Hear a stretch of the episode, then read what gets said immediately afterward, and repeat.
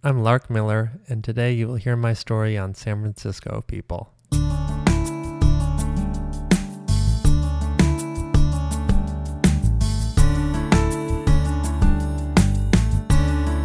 Hey, everybody, welcome to San Francisco People. This is Frank Garza, and I'm excited to introduce you guys today to Lark Miller on the show. He is a personal trainer, and he's the founder of Infinite Fitness, um, which is in the Bentley Reserve building in downtown San Francisco. And I met Lark through Eric Wiseman, who was my guest back on episode 15.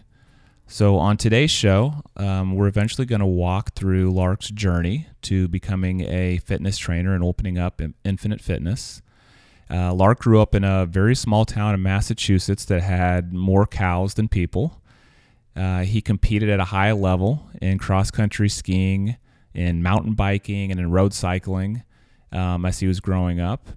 And uh, he also had a stint as a life coach um, and share some interesting experiences from um, from that time.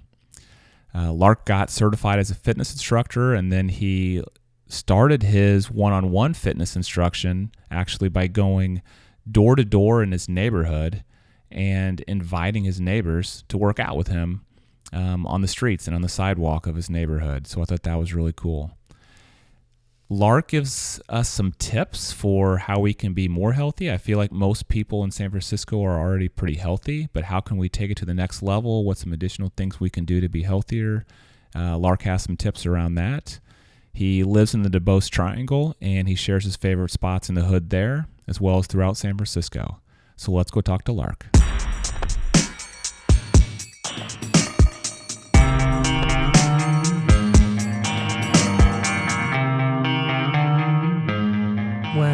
First moved to my hometown. I was two years old, and there were 300 permanent residents in the town. Nice. And about 600 cows. so the cows could have taken over. The cows were taken over. It was a big, it was a big problem. That's why they called me in. Okay. Um, no, wh- where were you born originally? I was originally born in Shelburne, Massachusetts. Okay. And my parents lived on a farm there were uh, lots of meadow larks in the field, which is how I got my name Lark. My father thought it would be a good idea to uh, call me, name me after a bird All right. for some reason. I was about to ask you, I didn't even know what a meadow lark was. What does a meadow lark look like? It's just, it's a pretty little brown bird with a yellow patch on its chest. Okay. And the only thing really distinctive about the lark as a bird is that it um, sings in flight. Okay. Oh, so cool. I, I read that it's the only bird that sings in flight. I'm not. I don't know if that's actually true or not, though. Or are you an artist yourself? Do you sing? No. Based on that, you no? don't want to hear me sing. My girlfriend, she can sing. Yeah. We'll listen to her sing all day, but. Okay. And so you said the name of it was what that you were born in? What was it? Shelburne. Shelburne. And then when you were two, moved to Heath. You moved to Heath, and that yeah. was a town of just like 300 people, That's 600 right. cows. Yep. And uh, so, and then did you live there all the way through high school? Yep, lived there all the way through high school. Um, we moved away for a short period. My parents built a house, and we lived in a neighboring town for a year while I was in high school. And then moved moved back to Heath, where uh, my parents still reside. Oh, so my father passed there. away, but my mom moved back with my stepfather. Now there's 800 permanent residents. It's growing. So it's really blowing up. Awesome. Yeah. Well, that is small. I consider myself from a small town, but we had 10,000 people. So uh, you're like those towns I drive through on my way to like Tahoe or something like that where it says like population like 200. Exactly. Yeah. yeah. And it is really, you know, I bring people back there and say, wow, you really live out in the middle of nowhere. Yeah. So what was high school like then? I would imagine that you know, you're trying to like get girlfriends, but you only have like five to ten to choose from oh, that are in your range. It got really incestuous. I mean, you know, all of my friends and I were basically had all the same boyfriends and girlfriends that uh-huh. we passed around back and forth to each right. other throughout high school. Yeah, there were uh, there were it was a big eight town region though, and there were some other towns around there that were a little bit better populated. So by the time I got in high school, there were, um, you know, 800 kids in my high school. Okay. Yeah. And half of those were in the middle school, seventh and eighth grade. So the population was growing really fast at that point. Okay. It's leveled off a little bit now, but All right. And then um, I think I read you went to college. At, is it UMass? yeah, I went to Marlboro College for a couple of years in southern Vermont, which was also, you know, very, very tiny little college, 200 students. Oh wow. So you wanted Yeah. to keep it small. Yeah, well, my high school girlfriend and I we collaborated and decided to go there together. We were very much in love. We we broke up while we were there, and uh, she went. She moved on, and I stayed for another year, and then and then I went to University of Massachusetts. I started to feel very pigeonholed there Yeah. in terms of uh, it was very expensive, and I was doing environmental science, and I love I consider myself an environmentalist to this day, but um, the science track I just didn't feel like I really gelled or got along with the students in my program nearly Mhm. as much as with the students who were doing the you know philosophy major or history or English majors. Right. So I bounced over to University of Massachusetts and started doing anthropology. Okay. And had some amazing professors, had an incredible time, graduated with anthropology degree and went on to do absolutely nothing with it. Right. so how many students were at um, University of Massachusetts then? 50,000. Okay. So what was that like going from It small town everything, small town college, and now you're in this like gigantic community of people? Did Well, I'll tell nuts? you, it was such a breath of fresh air. I felt like I was so free because at Marlboro College, like everybody knew everything about everybody, and everything that everybody did got aired to everybody. And Mhm. I'm talking to students, faculty, staff. There were no secrets in that place. And not that I was a guy who wanted or needed to keep a lot of secrets. It just, it felt, after a while, it felt like, you know, people look at you and they think they know who you are. And to walk into a new place where nobody knew me and I was able to kind of reinvent myself was very exciting. Cool. Yeah. so I read that you um, played or competed semi-professionally in cross-country skiing, road biking, and mountain biking. That's true. You've told me a little bit about the skiing, but that was mostly downhill skiing you were doing. Yeah, that was all during high school, and Okay. then after when I went to college, I started becoming more passionate about um, Nordic skiing, Okay. cross country skiing. So tell me about how you competed in cross-country skiing and like to what level you got you got to.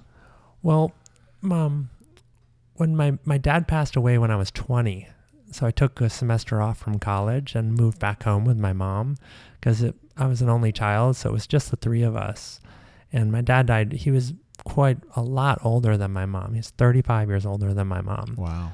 So he died at 78. He was a very youthful man then. The day he died, he went out to the f- woods and he cut down a, a tree that was like two and a half feet in diameter with a bow saw and Hmm. cut some limbs off of him, dragged him up to his studio. He was a writer and worked on some stuff, came up and had lunch, went back down and uh, did some more writing. Then he was like cutting up some more wood in the evening before dinner. And he had a heart attack and died. So we, it was just, you know, I spent my whole childhood thinking that he was about to die. Mm-hmm. And then I finally relaxed about it. Like, oh, okay, he's you know he's an old he's older than my mom, but he's not like he's about to pass away or anything. And then he just suddenly died of, of a heart attack. So it was really shocking for my myself and my mom. So I moved back home with her, and um, there was really you know not a lot to do in the winter in Massachusetts. So I started. I got a job uh, teaching cross country skiing. I started training seven days a week. Uh, got this amazing coach from Boston to help me out with some stuff. I gave him cross country ski lessons, and he wrote up training programs for me, and uh, which involved weight training and skiing.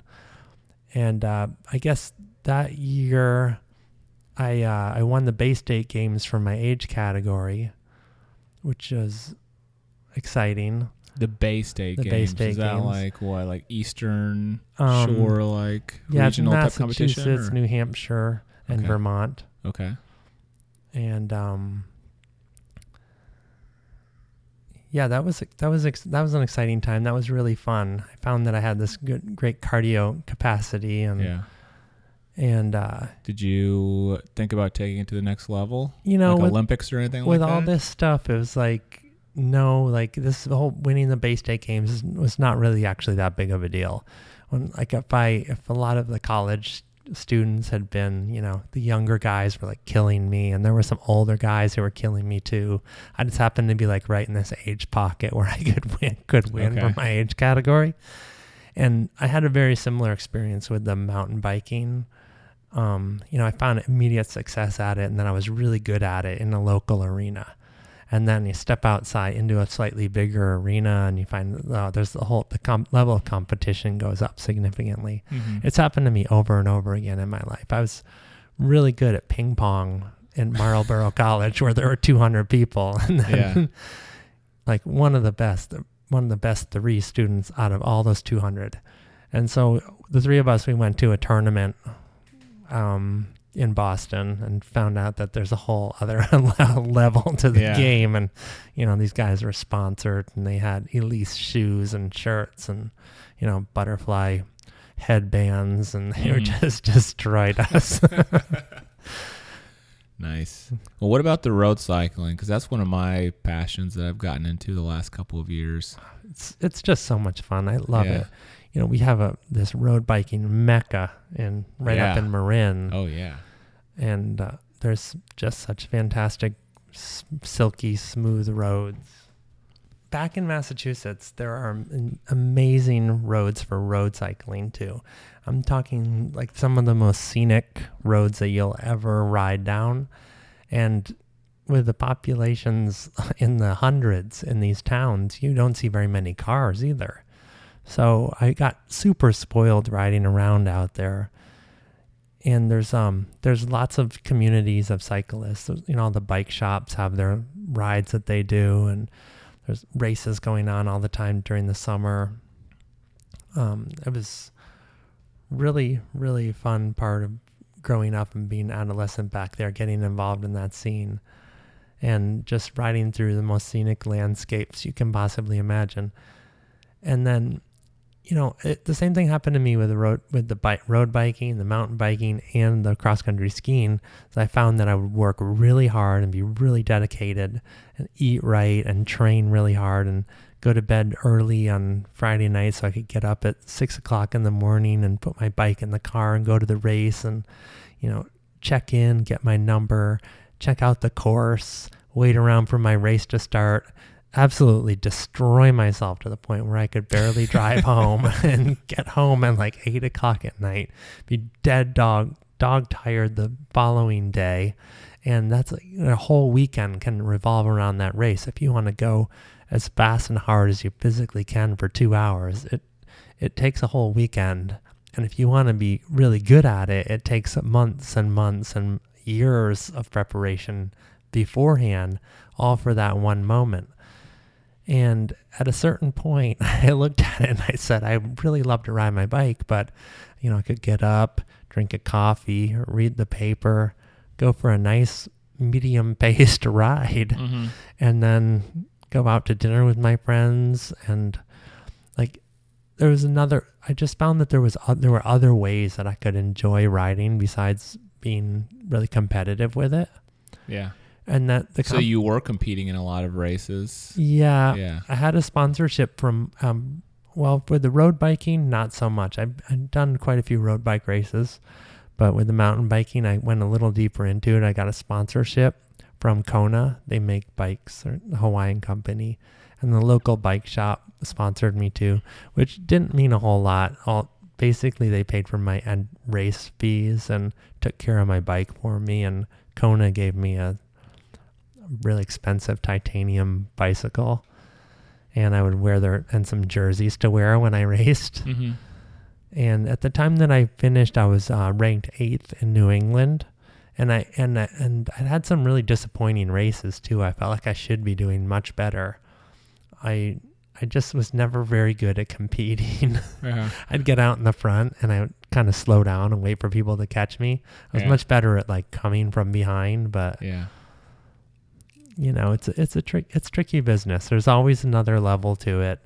And, you know, the farther you go into it, the more dedicated you have to be to keep up. Right. Unless you happen to be somebody with just a ridiculous amount of natural talent, which if you're that good, you know before you're right in college. Yeah, I, I know what you mean about it wearing you out. I when I first started riding, I kept building up to bigger and bigger rides, and I wasn't even going that fast, mm. you know. But I'd I'd eventually be going on these, you know, like 50, 60 mile rides. You know, that would take me, I don't know, five five hours or so.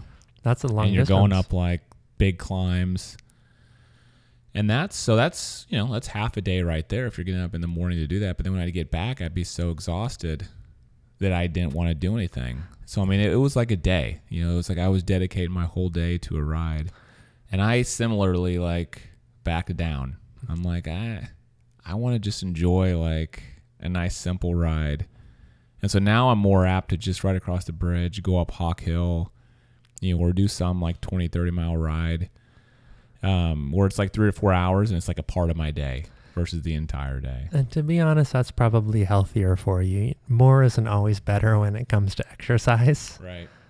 You realize why these Tour de France guys have to eat all day long. after you go for a 60 mile ride yeah. and do a bunch of climbs, walk into your kitchen and you just eat everything in sight mm-hmm. and then collapse and fall down fast asleep on the kitchen floor. right. So what? Uh, how old were you at this point when you were doing the competitive, like road and mountain bike racing? That was um, college and just after college. Okay. So I know you know we're leading up to this fitness instructor era. Yeah. Um, which I know there's some more stuff in between. Um, you know, before we get there. Um, you you had told me that you also were a life coach. That's right. for right. a period of time. I went back to school for school psychology, and I made it through one semester. And this guy named Chris Cotton from New Hampshire approached me um, through a friend of mine. He found out about me, got my number, called me up, and I set up an interview with him. And I went up to New Hampshire and interviewed for a position as a life coach in his business, helping out these children who had had all various problems with the law or with school or with their not being able to get along with their parents and had been sent away to various camps like there's all these wilderness camps and mm-hmm. there's they're pretty controversial when you get start to look into them because some of th- some of them are pretty brutal and they'll make the kids sleep outside and you know they can get pretty rough but this one wasn't like that. It was very posh. But uh, these kids really needed some help, and and he had this life coaching business, and and he he was paying me more than I probably would have ever made as a school psychologist at the time. Um, and I couldn't refuse it. And I went up there and I learned a lot about life coaching from him. Went on to like dig a little deeper into it. I went and did um, certification with Martha Beck out in Arizona, who's Oprah's life coach and mm. a regular columnist in O Magazine. She's amazing. And I learned her North Star life coach hmm. techniques, which which served me really well. And part of the reason why I moved out to the West Coast was because I had a practice of life coaching practice on the East Coast, and there was always the hump of getting over like what what is a life coach? What do you do? How do you help me? Like nobody really understood exactly how it worked mm-hmm. because it's like a very very young and burgeoning profession. Mm-hmm. And that's a big thing to get over if you're trying to market yourself and sell something. Now I say I'm a personal trainer and people immediately have this whole idea of what, what how is. it works. Yeah. Yeah. They're going to pay me some money. I'm going to make them feel better, get them in better shape and that's pretty much all there is to it. Mm-hmm. So the life coaching can mean a lot of different things. Yeah. But so I mean, you started with these kids at mm-hmm. these camps, but then did you expand that business into other people? I did. Well? Yeah. I did. Yeah, I had um, you know, various like small time marketing efforts that I made back on the East Coast, and they resulted in clients. And I had clients who I met with in person, and I had clients who I met with on the phone. And I continued that when I came out here to San Francisco. Um, had about six clients at one point here in San Francisco who I was meeting with on a regular basis. So, uh, can you think of anybody you really helped out? No, no, no.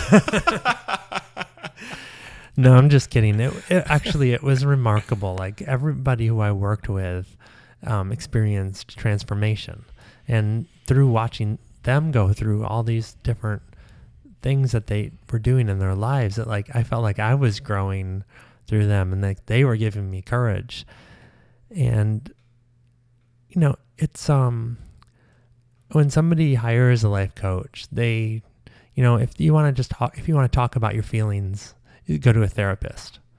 And if you want to like accomplish something that you're not able to do on your own, then you go to a life coach. And a life coach, a good life coach will take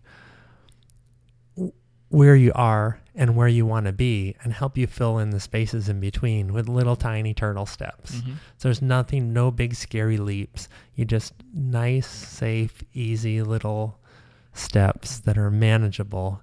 And before you know it, you're you've bridged the gap. Yeah. Can you give me an example of somebody? um, it ranged everything from uh, people coming out of the closet to switching wow. jobs to getting out of relationships that they didn't want to be in, uh, to getting into relationships they didn't want to be in, um, to getting into relationships they wanted to be in. I mean, and um, you know, people sometimes moved also. I'd start talking to them and I'd say, "What you know? What does your ideal day look like?" Oh, my ideal day, I'd wake up and I'd go for a swim in the ocean and have a nice walk on the beach, and I would have all kinds of stuff that really isn't possible in San Francisco, my first thing I'd be like, why are you living here? And they would just say, hmm, that's interesting. And so some people like move to tropical locations. Hmm. And um, yeah, all, all kinds of stuff. My very first uh, life coach client really, you know, came to me with one thing in mind. And then it came out as we started talking that really what he, he wanted to do was be comfortable to come out as a gay man. And that was to see him go through that process and become comfortable with that was probably one of the most gratifying things that really got me hooked into it. And I thought, wow, this is great. I can really affect people's lives in a positive way. What made you get out of life coaching? It sounds like things were going pretty well for you. You're in San Francisco. You have these clients. You're helping them transform their lives. What made you make make a transition? You know, um, I probably should have been doing physical training from the time I was entered college, but I always I always would think it and then dismiss it because I just never identified myself as somebody who would be a personal trainer. I had all kinds of stereotypes in my head about who this personal trainer person is and yeah, big they got they got the big dudes. muscles and you know the perfect skin and and they're like standing there, you know, telling you what to do in a forceful voice and that's not my really my training style. Um, so it took me a while to come around to it. But my friend Arlo, who I've known since I was two, he said he just said to me at one point, "Hey, why don't you just get paid to do what you love to do?" Because I've always been wanting, even when I was life coaching these kids, a lot of that would be like, "Hey, let's go to the gym, let's go mm-hmm. for a run, let's go for a hike." I was always trying to get them to be more active because I knew that made them made them feel better and it would improve everything else in their life. So and when I finally came around to it, I thought, well, okay, I'll just I'll see if I can get pass this test and get certified as a trainer and that may be fun to do some personal training with people or at least just from my own personal knowledge. I didn't even really take it very seriously when I was setting out to do it. And I got the materials for the exam and I was expected to spend about six months studying them and to get ready for the test. And I was like, looked at them and I was like, hey, I already know all of this. I've been studying this stuff my whole life. And I just kind of looked it over, sat down for the test, passed the test, and wow, now I have a certification. And my girlfriend at the time was a graphic designer. She made up some cards for me. And um, I wrote a little personal letter.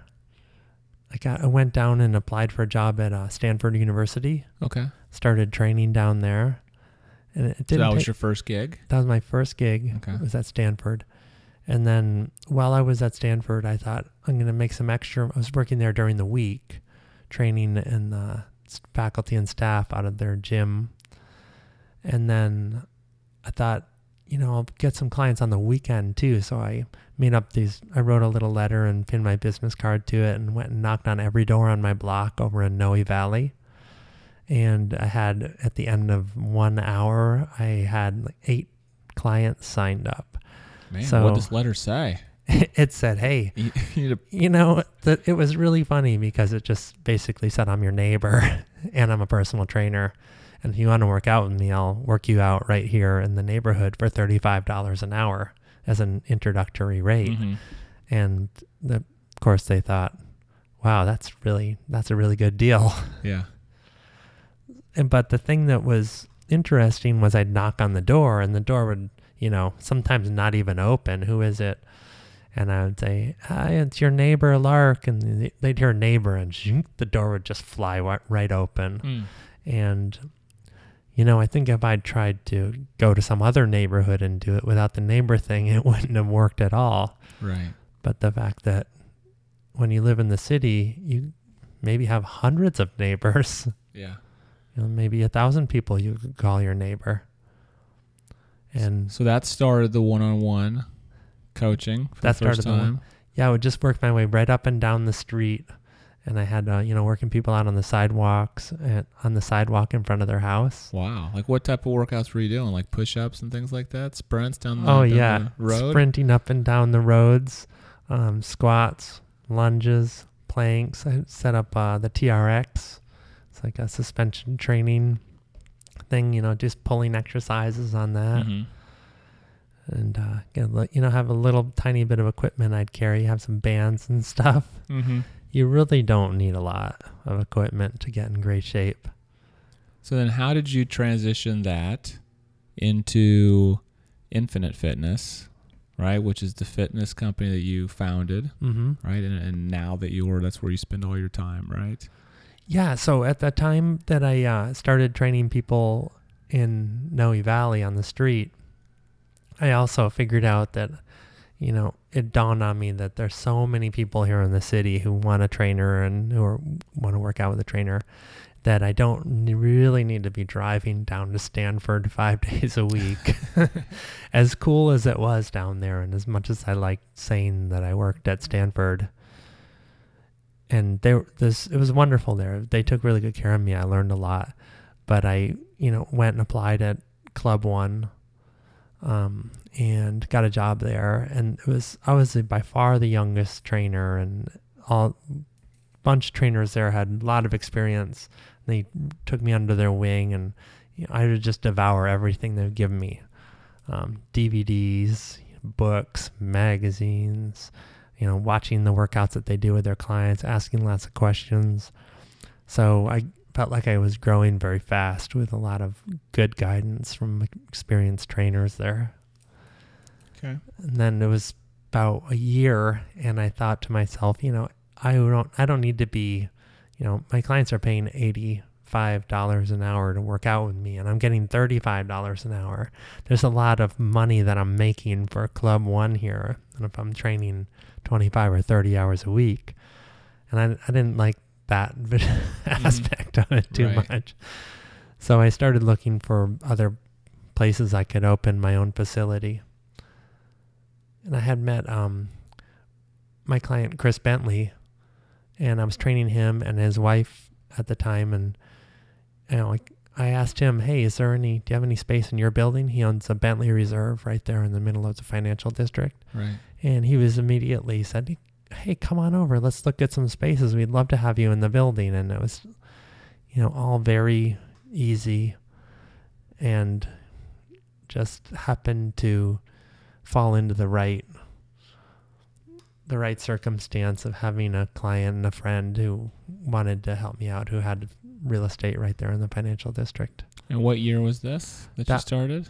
That That was, let's see, I'm not very good with time. Time seems to float by out here in San Francisco, and I can't hard to keep track of the years as they tick by. But uh, I guess that was about, um, let's see, it was 2005, 2006. Okay. So when I when I was researching you Yeah. before this interview, I googled you, Okay.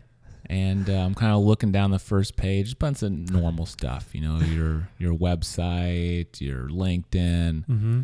But then I came across this article from SF Racked, and you were nominated in 2013 as one of San Francisco's hottest trainers. That was funny. One of uh, so so somebody out there thought you were pretty sexy. Probably, probably my girlfriend. I think she's the only one. Tell me about this competition. I mean, did you first of all did you win? No, I lost really badly. You lost really badly. Yeah. Okay, and, and the but you were that- nominated. I was nominated, and they came and took some pictures, and you know, I saw the some of the other trainers who I was up against, and they were Are these you know. pictures of you just like flexing a jock strap or something like that? um no no. I left my shirt on. A lot of people did not. Yeah. Well, Um, well, there you go. That's why. That's, That's why you didn't why, yeah. win, man. Well, no, it was. It's really just pretty much popularity contest. Okay. you know the the trainers who have the big classes and have a high volume of clients and and told everybody all of them to vote for them i think got a lot of votes and the ones who have a smaller clientele and maybe didn't market themselves as hard didn't get as many votes Okay. so that's i think that was pretty much what that contest was about i don't think there's any real uh, credence behind any one of those people being like the hottest trainer that's you know as i say it's beauty is in the eye of the butt holder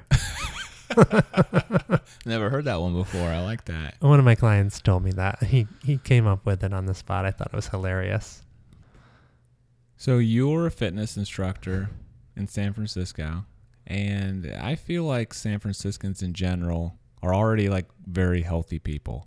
They're doing a lot of things right, a lot, lot of things right. Um, but how can we? What are some things we can do to be even healthier? Well, I agree with you. San Franciscans are very healthy, and there's lots of healthy options for eating. Lots of people exercise a lot. People, you know, mental health too. People do yoga and meditate and talk about their feelings, and that's, you know, people do spend a lot of time taking really good care of themselves. I think it's a really progressive area in that way. Now, the one thing that I think that San Franciscans could do a better job with that's really simple is just get out in the sun a little bit more without their clothes on. Because Butt, that's butt how- naked. butt naked would be the best, but you know, and there are some laws against that. From what I Ah, understand, there's been quite a battle going on down at um, That's true. That's true. City Hall, and I think that it's come down to everybody can go topless, but nobody can go bottomless. I'm not sure where how that law sits Okay. right now. All right. Actually, Well, I'm comfortable with that. at one point you were allowed to be naked, but you just weren't couldn't sit on the public transportation seat or a public bench or something like that. Okay. There's been a bunch of different laws about it. It's pretty funny stuff, really. Right. I've seen them, you know, crowds of naked people rallying down there. Mm-hmm. Pretty small crowds, you know, not in the hundreds. That's funny stuff. But um, really, what I'm talking about is getting very simply getting most of your body in the sun for five to 10 minutes a day, and you will not be vitamin D deficient. And best thing to do is between 11 a.m. and 2 p.m. Get out in the sun, take your shirt off, you know, have some, sh- in, get out in there in your shorts. And I'm not, I'm not talking about a lot of sun or a long time, just a little bit of sun. And the moment your skin starts to turn pink, your body's making vitamin D, and that's that's how we make vitamin D. It's not, it's the only vitamin that's not present in breast milk Hmm. and that gives us a clue about how it's supposed to be absorbed, not from our diet. Right. People, I don't think that people really understand that, and even doctors will prescribe people take you know massive quantities of vitamin D a- on on a daily basis, and or megadose on their vitamin D, and then your body still only absorbs a little tiny bit of it, and it's just, it's so it's cold and it's blustery here, and It's pretty much the only part of uh, California that's not sunny and hot.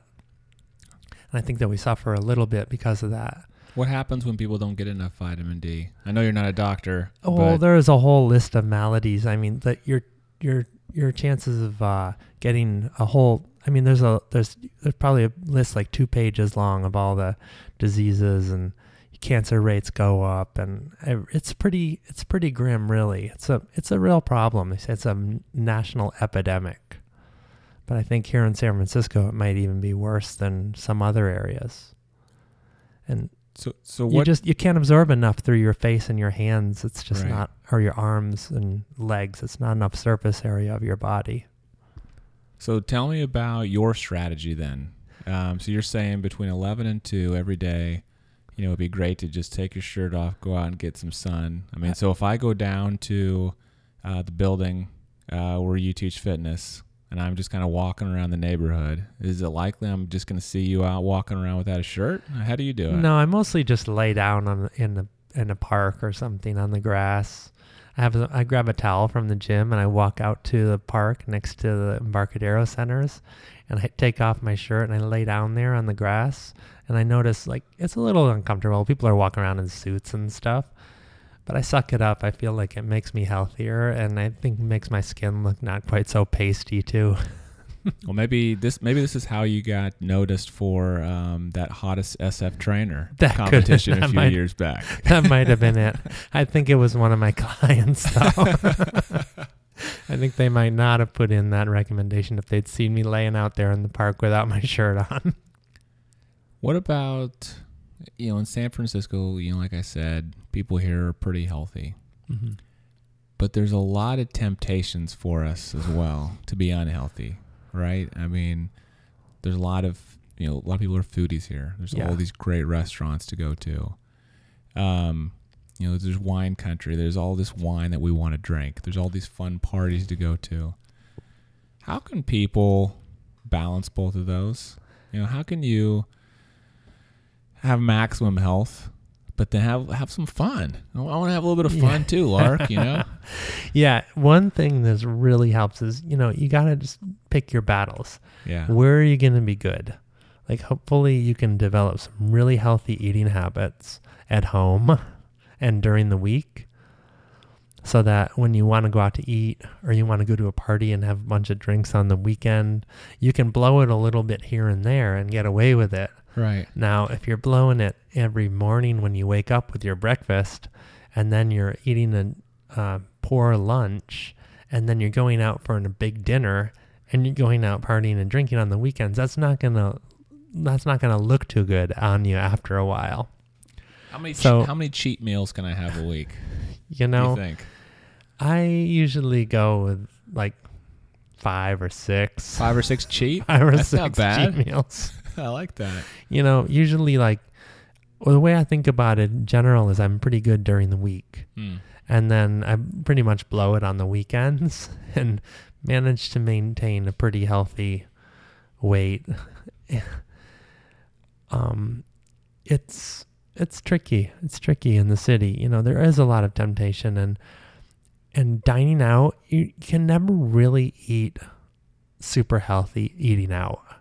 There's it's just not It is Healthy. easier here in San Francisco versus like eating out in other places. I have found that. There are No places doubt. that you can go and eat quite healthy, eating out. But even then, you know, they're they're very few and far between where you're actually going to be eating organic pro organic food 100%.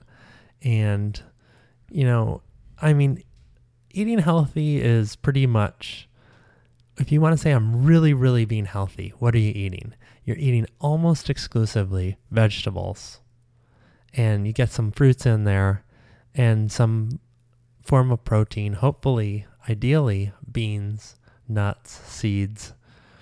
But So no If- meats. no, I mean, yeah, always it's always it's always going to be healthier to be vegetarian. Hmm.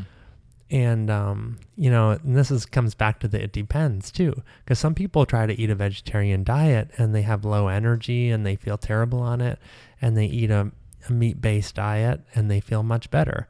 So I know some people analyze this stuff through blood type and stuff, but um, with diet, in even more, perhaps even more than with exercise, it is truly a matter of experimentation. Hmm. And you have to experiment on your body and be aware of how different foods are making you feel. Right. And some, it doesn't even really take that long. People say, you know, go three weeks without eating dairy, wheat, sugar, caffeine, and then try introducing those things as one at a time for a week and see how you feel. I- I don't think it really takes that long. I think you can go three days without eating any of that stuff, and then eat some, eat a bunch of it, and you'll know pretty fast how it makes you feel. And I've I've done that before, um, and found out that dairy makes me a little bit sniffly. Hmm. Sugar, Sniffly, like. like yeah, just like I have Hmm. some kind of dairy allergy. Hmm. Interesting. Yeah, get like a little allergic reaction to it where mine I just get a little sniffly, like almost if I eat, don't eat dairy for a while and then I eat like a bowl of ice cream, the next day and like my nose will be running like I have a cold. Hmm. But it only lasts one day and I won't, I'll have fine, great energy and I won't be like contagious or actually have a cold. It's just a little allergy. Okay. And uh, you know, sugar kind of makes my skin look a little red and inflamed and wheat kind of makes my stomach puff out a little bit. And none of this stuff is uh, extreme enough to make me not eat it. But it's, it's I know that all these things are in some way aren't the healthiest and best things for me to eat. Mm-hmm. And vegetables, you will have a hard time finding somebody with a vegetable allergy. Right. so let's talk about San Francisco and some of your favorite spots. Um, I want to start with your neighborhood. Uh, what neighborhood do you live in?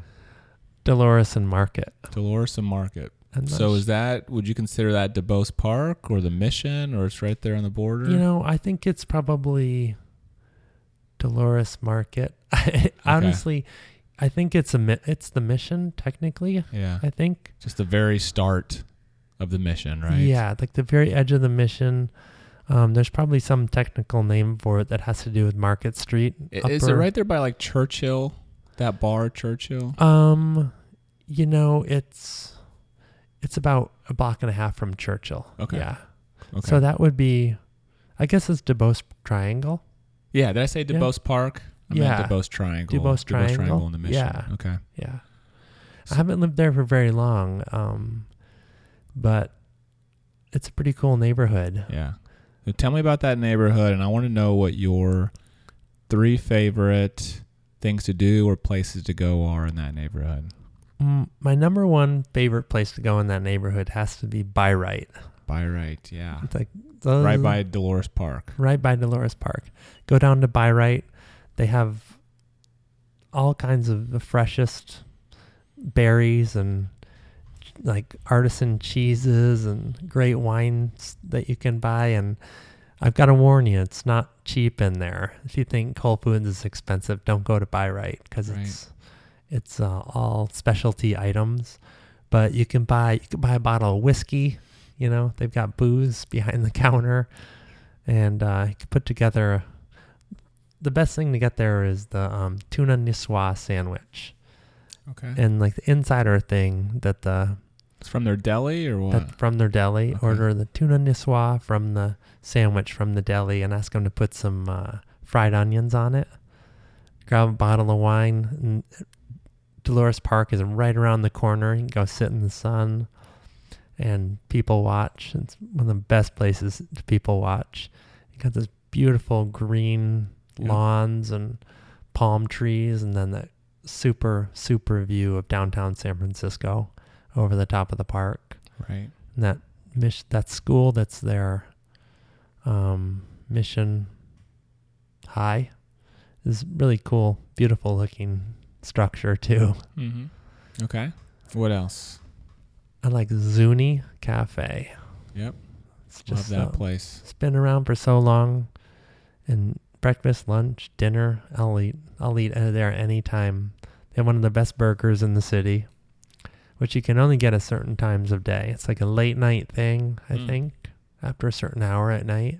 I'm never quite sure exactly when you can and can't get it, but it's delicious. Got the little shoestring French fries. This is this goes under cheap meal. Yeah. Balsamic Bloody Marys. nice. Incredible. Yeah. And and it's also just about, you know, all those windows, so much light in there. Yeah, it's a very unique building because it's like triangular, right? Yeah. One of those uh, one of those corners that are kind of triangular. yeah, and right where that triangle is, that's all the bar seating. Yeah. So you don't need a reservation or anything. You can just roll in and sit right yeah. down in And one they of those nice big glass outside windows. seating as well. exactly. Like cafe seating on the outside. I like, Yep. Yeah, I love that place. Okay. Yeah, it's a real gem. I um one of the I I don't know if I want to call it tradition, but one of the things I've started doing is on Friday mornings um, to kind of replace a workout. I just get up early on Friday and I walk to um, Tartine Bakery. Ooh. So I mean, I walk right and I walk right, Right by where you city. live, right? Yeah. I mean, it's it's three mile walk from here, you know, so it's a nice forty five minutes to an hour That's great. but I I go, I get in line early, and I get the morning bun, Mm. um, which I love. Uh, I had I had lived in San Francisco for over six years before I had my first one, and I finally went over there, and I loved it. And so now I just love walking over there in the morning, and then I'll come back a little bit, go around the corner to uh, Cafe Stanza. Mm. Do you know where that is? No, what is Cafe On Stanza? um, it's right across the street from Monk's Kettle. So what is that? Sixteenth and Guerrero, maybe Mhm. something like that. But it's just a it's just a really cool like coffee shop. Oh, right and on. um so I'll get a coffee there and I'll like work there in the morning and then maybe like get lunch in the mission somewhere. But I love walking through um that that D- you know Duboce Triangle area and like that area around Market Street right there. I think it's really cool. San Francisco is like a treasure chest, and Yeah. you just keep digging around. You're gonna find so many jewels. And just when you think you got this place figured out, there's a hundred new restaurants opened up, and 300 new coffee shops, and uh, little clothing shops with some handmade thing you've never seen or heard of. And right. Right. So you've been in San Francisco for how long now? Almost a decade here. Almost a decade. Yeah. You ha- pretty happy here? You know, I love it here. I feel very much at home here. And as far as the cities go, this is the coolest city I've ever been in. I love New York and Paris is awesome. There's every city has its fun, neat things about it. But San Francisco just has such a nice warmth and friendliness and openness to the people and so much creativity in the food and the, all the things that you can do around the city. It's it's really uh, captured my heart. I love San Francisco. I agree with you. No place I'd rather live. So then let me ask you a tough question. Let's say you had to move away. Uh oh. Yeah, hey man, the look you just made was like absolute fear. well, let's say for whatever reason you had to move away from San Francisco. And a lot of people Um, do They do because they can't do. afford it. Right. How would you spend your last day in San Francisco before you left? Hmm, that's a good question.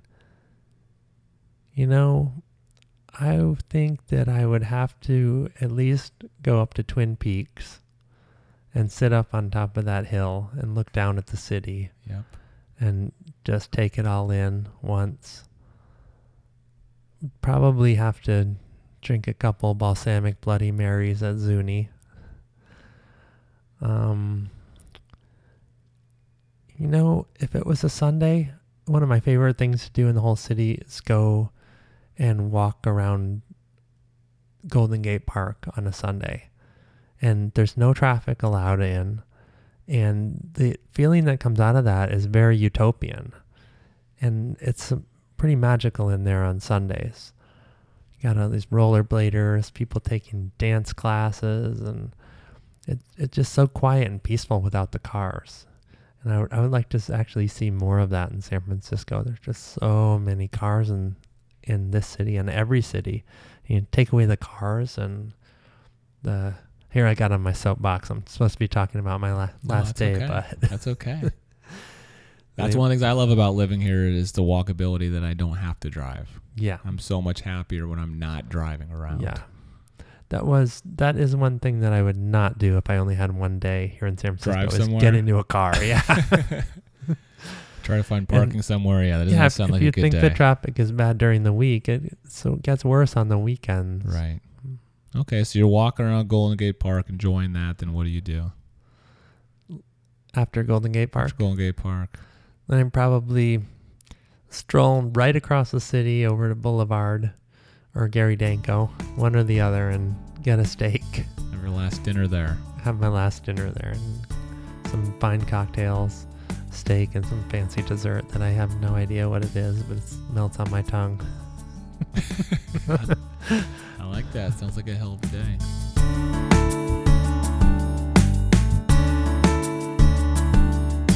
As I thought back on Lark's story, it reminded me of myself a little bit.